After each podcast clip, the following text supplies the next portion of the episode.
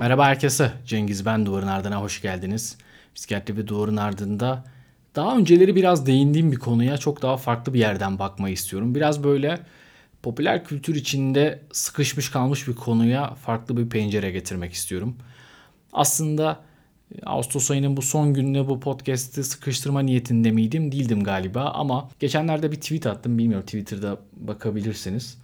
Yani iyi ki tedaviye dirençli depresyonlar var diye. Bu aslında altı çok boş bir söz değildi. Zaten açıklama yaptım ama tabii ki hayatta bazen insanlar, özellikle Türkiye'de, her şeyi açıklama gereği duymadan da yazmak istiyor ama mümkün değil. Her şeyin, her şeyin bir duyarı var elbette.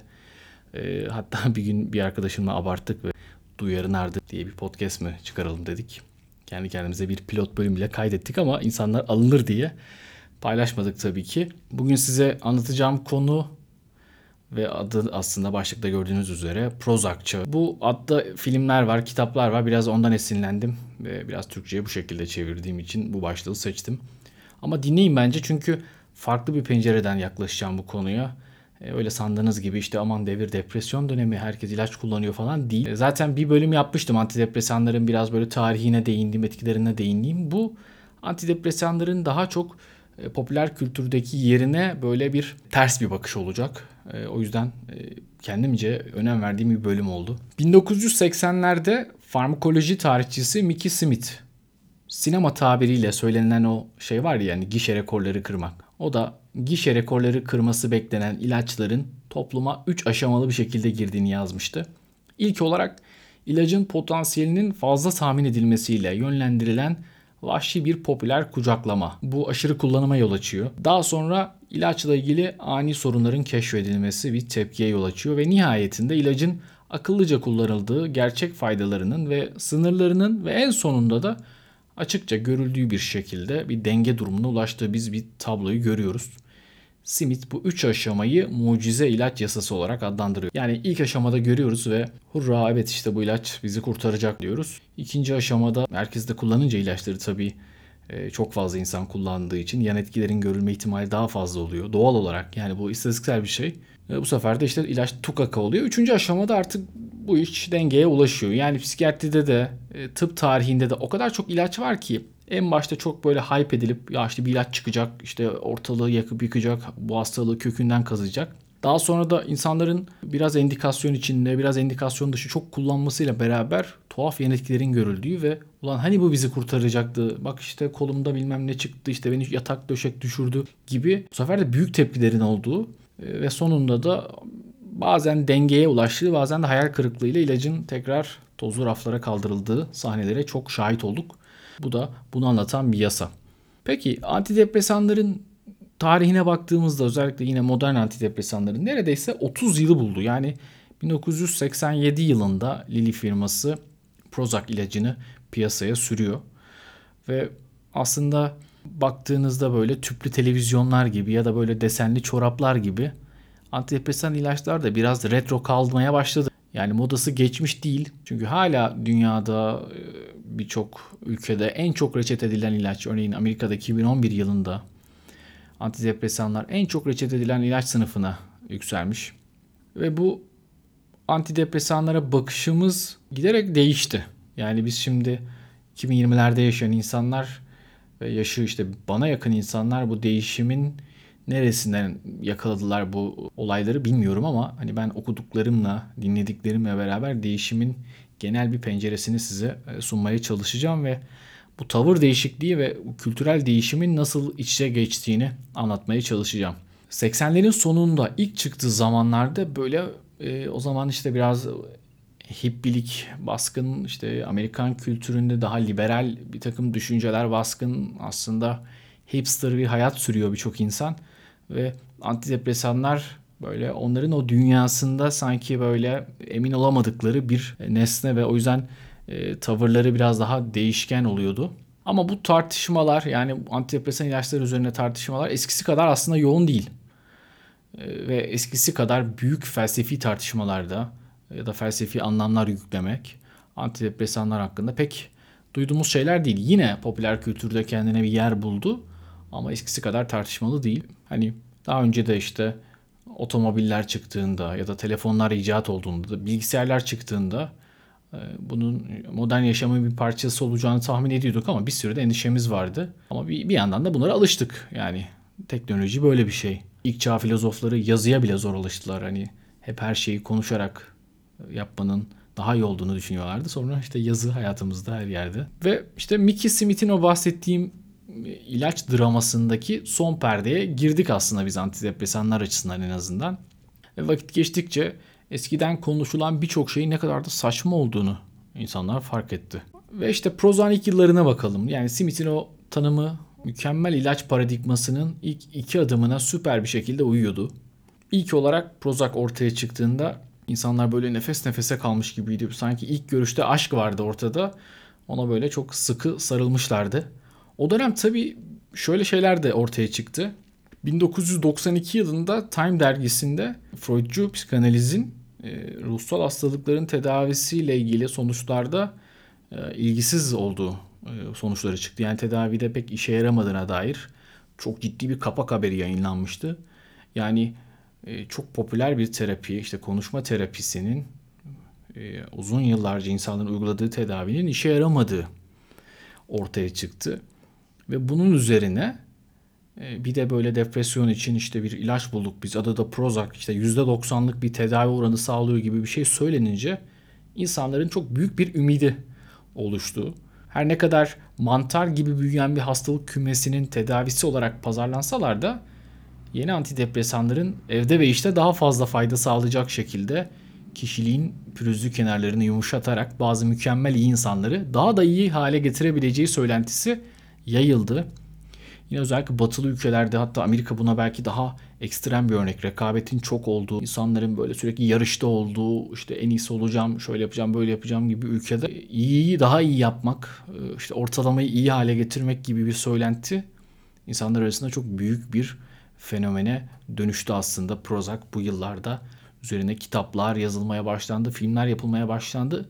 Gerçekten biz şu an etkisinin tam olarak farkında değiliz. Yani çok yaşı küçük bir çocuğa bile sorduğumda biliyor musun bu ilacı Prozac, biliyorum diye söylüyor.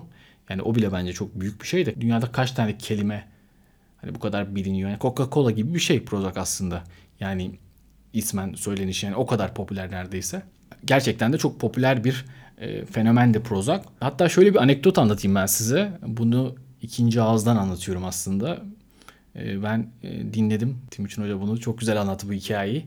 doksanlarda galiba ya da iki binlerin başı da olabilir ama muhtemelen doksanlı yıllarda. Tarihi çok iyi hatırlamıyorum. Timuçin Hoca David Wong'la beraber bir yolculukta Prozac'ı bulan kişilerden, o ekipten birisi David Wong. Yani herhalde David Wong çünkü üç kişi bulmuş. Hani Asyalı bir isim diye kafamda kodlamıştım. David Wong diyelim. Her neyse. Birlikte bir uçak seyahati yapıyorlar. E, ekonomi sınıfında uçuyorlar. Çok da hani büyük bir hizmet yok ekonomi sınıfında. Hani business class'ta ne oluyor bilmiyorum. Hiç business class uçmadım orada. Çok büyük bir hizmet farkı var mı? Ve işte Timuçin Hoca hani bir hizmet göremeyince, yani haklı olarak bu sefer herhalde yanındaki büyük topu kullanmak istiyor ve yanına bir hostes çağırıyor ve şöyle diyor, bakın yanındaki kişi Prozac'ı bulan adam. Ve hostes onlara hemen böyle işte şarap ikram ediyor falan filan. Hani Prozac'ın faydalarını burada bile görmek mümkün aslında. Yani öyle bir fenomenden bahsediyorum. Peki bu kadar büyük işte şeyler ortaya çıktı, millet böyle koşturdu falan filan. Hemen işte eleştirmenlerden, işte bir takım böyle işte insanlardan kitaplar çıkmaya başladı. bin dokuz yüz doksan dört tarihinde Prozac Nation, Elizabeth Wurtzel tarafından yazıldı. Kendisi yıllarca Prozac kullanımının onu ameliyat edilemez bir beyin kanseriyle bırakacağından endişeleniyordu. Ve hani kitabı da biraz bu zeminde yazmıştı. Ve belki de en can alıcı kısım, o zamanın liberal görüşlü insanların şöyle bir düşüncesi vardı. Antidepresanların yaygın kullanımının bariz şekilde dünyamızdaki tüm üzüntüleri ortadan kaldırabileceğinden ve bir tür yapay, hani genel anlamıyla böyle yüzeysel, ucuzcu, gösterişçi, kendini olduğundan daha değerli ya da önemli gösterme hali yaratacağından endişe ettikleri bir senaryo oluşacaktı. Ve hani genellikle antidepresanlara dair eleştiri de Amerikan kültürünü sığ, materyalist ve farklılıklara karşı hoşgörüsüz olmakla suçlayan mevcut bir gelenekle kaynaşıyor. İngiliz Profesör Eric Wilson iki bin sekiz yılındaki bir konuşmada antidepresanlarla ilgili şöyle diyor. Biraz kederli hissediyorsak, yani feeling blue diye söylüyor, Paxil ya da Prozac alabilir ve birkaç gün içinde kendimizi keyifli hissedebiliriz. Bu da gerçek olmayan bir tatmin ve hatta bir konser ve mutluluk şeklinde diye kendine ifade ediyor. Aslında bu dönemde birçok insan da kendini bu şekilde ifade ediyor ama bilmediği bir şey var. Hani birkaç gün içinde mutlu olmazsınız antidepresan kullandığınızda. Biraz böyle herhalde retorik konuşmak için bazı yerleri eğip bükmüş Eric Wilson. Peki o zaman yine insanların aklından geçen soru şuydu. Bugün aşı karşıtlarının da ya da aşıyla ilgili speküle eden insanların aklından geçen soru o herhalde. Antidepresanların onları alan bireyleri tamamen farklı insanlara dönüştüp dönüştüremeyeceğiydi. Yani ben bir ilaç alacağım ve bambaşka bir insan olacağım. Hani Ajda Pekka'nın şarkısı gibi. Yani bu olasılık psikiyatrist ve bin dokuz yüz doksan yedide çok satanlar listesine giren Prozaha Dinlemek kitabının yazarı Peter Kramer tarafından ortaya atılmıştı aslında. Bir psikiyatrist de bu iddiayı ortaya atınca daha da güçlü bir yer buldu kendine. Kramer doksanların başında Prozac klinik uygulamasına entegre ederken ilacın daha önceki ilaçların yaptığı gibi sadece hastaların semptomlarını hafifletmediğine, aksine kişiliklerini değiştirdiğine inanmaya başladığını anlatmıştı. Prozac'a karşı böyle ambivalen bir tutumu vardı. Yani bir taraftan hevesliydi, bir taraftan da böyle endişeliydi Prozac kullanımı ile ilgili ve bunu gelecek şeylerin bir işareti olarak gördü. Yani kahvaltıdaki bir hap sizi yeni bir insan yaptığında diye yazdı. Yakında insanların kendi içlerindeki benliklerini istedikleri gibi değiştirmek ve optimize etmek anlamında kullandığı fantastik bir kavramı ortaya atmıştı. Kozmetik psikofarmakoloji, yani dermatolojiye ya da işte plastik cerrahiye gitmek gibi. Hani işte burnunuzu mu, dudağınızı mı, işte kalçanızı mı değiştirip yeni bir insan mı yaratacaksınız kendinizden? Hani işte gidiyorsunuz işte dolgu, botoks, bu tarz işlemlere kendinizi maruz bırakıyorsunuz. İsterseniz benliğinizi de. Yani şu var mı mesela, Kim Kardashian kalçası yapmak gibi, hani Kim Kardashian kafası yapmak. Hani öyle laflar var ya bu Twitter jargonunda da, işte onun kafasından istiyorum diye.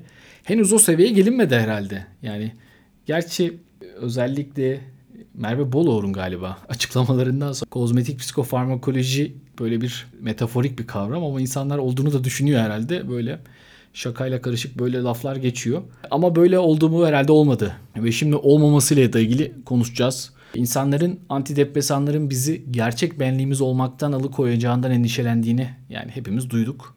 Ve hala da duyuyoruz.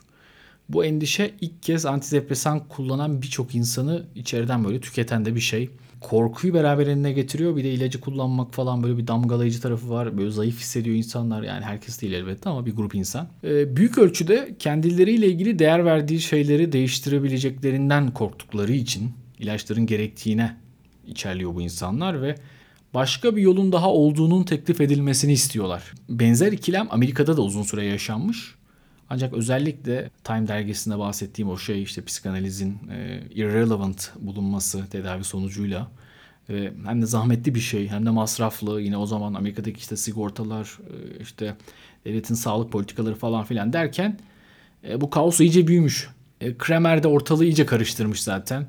E, timoleptikler diyor e, bu ilaçlara, hani işte timos eski Yunanca'da duygu anlamında kullanılıyor. Yani benliğin derin dönüştürücüleri bunlar Kramer'e göre ve bu yüzden o kaos giderek büyüyor. Ama açık olan şey şu: antidepresanlar hakkındaki hiçbir felsefi düşünce, görüş, işte ileri sürülen hipotez ağırlığını çok da böyle başarıyla koruyamadı. Antidepresanların içsel benliğimizi değiştirebileceği fikri yeniden ele alalım. Bu düşünce bir zamanlar olduğundan daha az panikletiyor insanları. Çünkü benlik, yani bir öz fikri bin dokuz yüz doksanlarda olduğundan daha az göze çarpıyor. Neden böyle oldu? Herhalde sosyal medya buradaki en büyük faktörlerden bir tanesi. E, sosyal medya postmodern eleştirmenlerin onlarca yıldır tartıştığı şeyi nihayet günlük yaşamlarımızda tezahür ettirdi. Benlik bulunacak veya kaybedilecek nesnel bir şey değil. Gerçekleştirilen veya yaratılan bir şeydir. Postmodernizmin o yeniden yaratmak, yeniden kurgulamakla ilgili düşüncesini burada görüyoruz. İyi seçilmiş bir sosyal medya, İşte varlığının, hesabının sadece kim olduğumun gerçekliğini yansıtmak için değil, aynı zamanda onu yaratmak için çok gerçek bir anlamda başarılı olabileceğim veya başarısız olabileceğimde statik bir gerçek benlik fikrinin anlaşılabileceği bir dünyadayız. Bu çoğu insanın kavramsal olarak otantik hissetmek istemediği anlamına gelmez. Ancak bu gerçekte olduğunuz kişi olmak için basit bir arzunun kulağa ağır ağır gelmeye başladığı ve doksanların elliler olabileceği anlamına gelir. İnsanların farklı olduğu, ironi veya akışla daha samimi olduğu bir zamanı temsil ediyoruz aslında şu anda. Yani sosyal medya ile beraber zaten biz istediğimiz benlikleri sahneye sürebiliyoruz. Ya da sosyal medya bizi değiştirdi mi? Evet, değiştirdi, ama bu özümüzü değiştirmek anlamında mı değişim, yoksa bizim yeniden bir şeyleri kurgulamamız anlamında mı?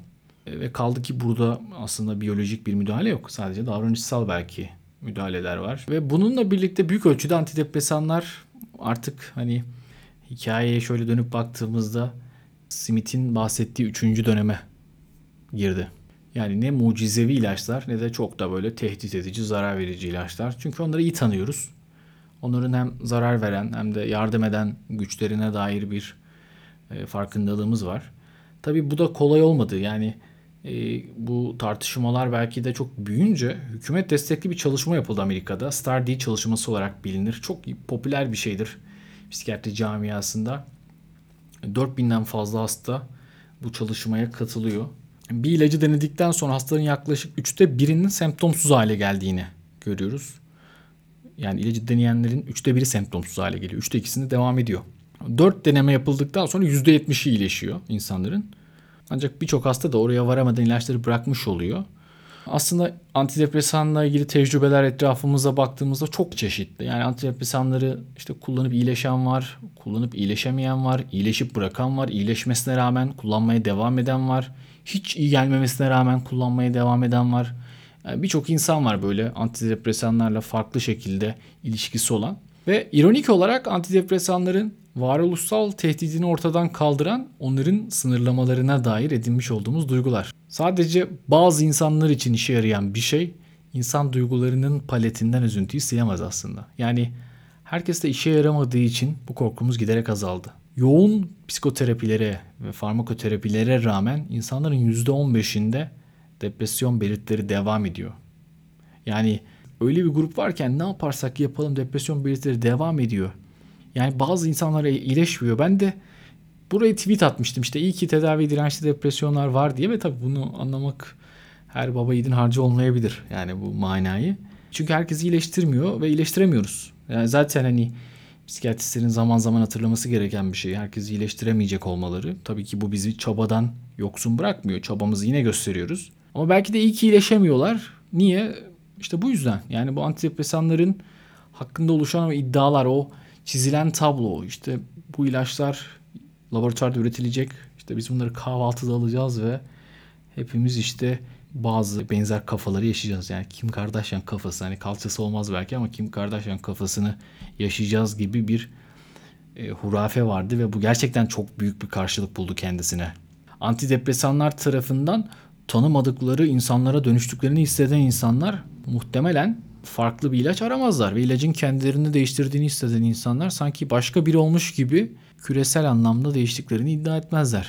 Bunun yerine kişiliklerinin farklı bir kaydına geçtiğini söylerler. Yani bu değişiklik böyle, hani kötü bir örnek tabii ama sanki böyle bir eğlenmek için bir uyuşturucu kullanmak gibi, hani ona benzer böyle bir aşinalık yaratır. Amerikalı romancı Lev Grossman bunu böyle söylüyor. Kendisi de depresyon nedeniyle uzun süre velbutrin tedavisi kullanmış. Ve nasıl hissettiğini anlattığı bir blog yazıyor. Biraz kokain kullanmak gibi diye söylüyor. Bu kulağa bir başkası olmaktan çok zaten çok iyi bildiğiniz benliğinizin biraz daha değiştirilmiş bir versiyonu gibi geliyor. Tekrar söylüyorum, hani antidepresan kullanırken insanların birçoğunda nüksü biz çok sık görüyoruz. Hiç tedavi yanıtı almadığımız oluyor.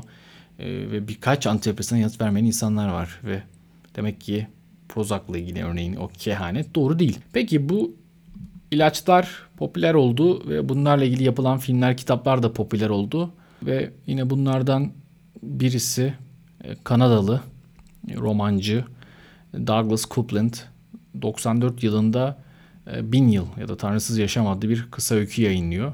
Bu öyküde işte ana karakter Scott isminde birisi hapların onun beyninde estetik ameliyat yaptığını söylüyor. İşte kendini kapattığını, başka bir insana dönüştüğünü ve bu aslında büyük bir etki yaratıyor. e, o yıllarda. Ama daha sonrasında hani bunun böyle olmadığını tekrar insanlar görünce e, duruma bakış değişiyor. Burada okuduğum bir yerde Douglas Coupland'ı tanımlarken e, angstmongers gibi bir terim kullanılıyor. Bunun da anlamını bulmak çok zor oldu. E, sadece bir yerde anlamını bulabildim. Daha böyle işte depresyonu romantize eden, işte dünyanın depresif bir ortam olduğunu söyleyen ve işte aslında depresyonla ilgili harekete geçmenin cool bir şey olduğunu söyleyen böyle biraz hipster, biraz böyle romantik bir tayfanın öncülerinden diyeyim bu kişi. Böyle biraz böyle tanımlanmış ve onun yarattığı karakterlerde de, onun yazdığı kitaplarda da bu etkiyi çokça görmüşüz. Peki yani antidepresanlar bizi başka insanlara dönüştürür mü? Ya da biz aslında kime dönüşmek istiyoruz? Ya da dönüşsek fena olur muydu? Bir grup insan da şey diyor, yani keşke böyle bir şey yapabilseydi. Bu insanların aklını pazara çıkarmışlar ve herkes kendi aklını satın almış diye böyle bir işte anekdotal bir şey var ya. Biraz bu da böyle yani işte benliğim değişecek, işte ben farklı bir olacağım falan. Hani sanki içimizde böyle işte Platonlar, Aristotelesler, Sokratesler, işte Kopernikler, Darwinler yaşıyor. Daha biz böyle çok böyle bir büyük endişeye kapılıyoruz. Bence hani antidepresanlar benliği değiştirebilseydi ama tabii kimin benliği yani bunu seçebilseydik mesela şu benlikten olsun diye. Muhtemelen çoğu insan kullanırdı yani hani bunu tedavi için bile değil direkt yani hastalığı olmayanlar bile kullanırdı. Yani tabii ki herkesin kendi karakteri kendi içinde güzel hani dünyayı bu şekilde belki renkli yapıyoruz. Twitter'da yazdıktan sonra birisinin yanıtı da bu anlamda iyiydi. Aşı karşıtları da hani böyle düşünüyor. Bu ilaçlar aşıları kullanacağız ve aşılardan sonra hepimiz işte mutant olacağız, robot olacağız gibi. E bir taraftan aşıların herkeste işe yaramadığını gördük. Yani aslında buna sevinmeleri lazım. Yani hepimizin sevinmesi lazım. Çünkü bakın aşı böyle işte çip olan, herkesi aynı forma sokan bir şey değilmiş. Hatta işte koronavirüsle ilgili aşı olup ölen insan da var. Hastalığa yakalanan insan da var. Bulaşan insan da var. E bu kez de diyorlar ki işte bak aşı da korumuyor. O zaman biz aşı olmayalım. Oho yani sen hani seninle zaten mücadele edilemezdi. Yine benzer şey hani antidepresanlar işte asıl soruna müdahale etmiyor. Sanki sadece semptomları hafifletiyor diyen insanlar var. E ne yapsınlar? Asıl sorun benlikse mesela benliğe mi müdahale etsin? Bu kez de işte beni bambaşka biri yaptı diyecek insanlar var. Gerçekten insanları memnun etmek çok kolay değil. Ama ben hani bir ilacı övmek ya da bir işte farmakoterapik bir müdahaleyi şey yapmak için bu hikayeyi anlatmıyorum. Düşündüğümüz bir tezin karşısında güçlü bir işte antitez de olabilir. Aklımıza ilk başta gelen ya ne diyor bu insan? Ya işte çok saçma. İşte herkes işte bir ilaç olsa da herkes iyileşse kurtulsa gibi bir senaryonun aslında küresel anlamda insanların zihninde nasıl bir yansıması olabileceğini anlatmaya çalışıyorum. Yani bunu da en iyi biz Prozac'ın çıktığı zamanlarda gördük. Belki şimdi aşılarla da ilgili benzer şeyleri görüyoruz. Aşılar ilk çıkacağı zaman herkes böyle mutluydu, sevinçliydi. Böyle aşı karşıtlığı falan yoktu. Aşılar çıktıktan sonra bir süre sonra böyle aşı karşıtlığı oluştu. Bir grup insan aşı aşkına tutuldu. Bir grup da aşı düşmanlığına. E işte böyle. Yani aşının da etkisi sınırlı, ilaçların da etkisi sınırlı. E bizi benliğimizden edecek bir şey bulundu mu? Bulunursa bunu kullanır mıyız? Bunu da bilmiyorum. Ama herhalde kendimizi çok önemsiyoruz. Yani haklıyız da belki hani sahip olduğumuz tek şey benliğimiz olabilir. Onun da kıymetini bilmek istiyoruz. Ve bu bölüm herhalde bu sezonun son bölümü olabilir. Çok kısa bir ara verip yeni bölümlerle üçüncü sezonda herhalde tekrar görüşmek dileğiyle. Bu konu hakkında fikirleriniz de varsa yazabilirsiniz. Ben hani böyle bir speküle ettim. E kimsenin depresyonunu hafife aldım. E kimsenin Covid aşısını yani sadece bir konu hakkında etraflıca konuşmaya çalıştım. Çok kolay değil bu konuşmaları yapmak. Hem hazırlık gerekiyor hem de hızlı hızlı bağlantılar kurmak gerekiyor. Umarım yani yanlış bir şeyler söylediysem bunları bağışlarsınız. Kendinize iyi bakın. Hoşça kalın.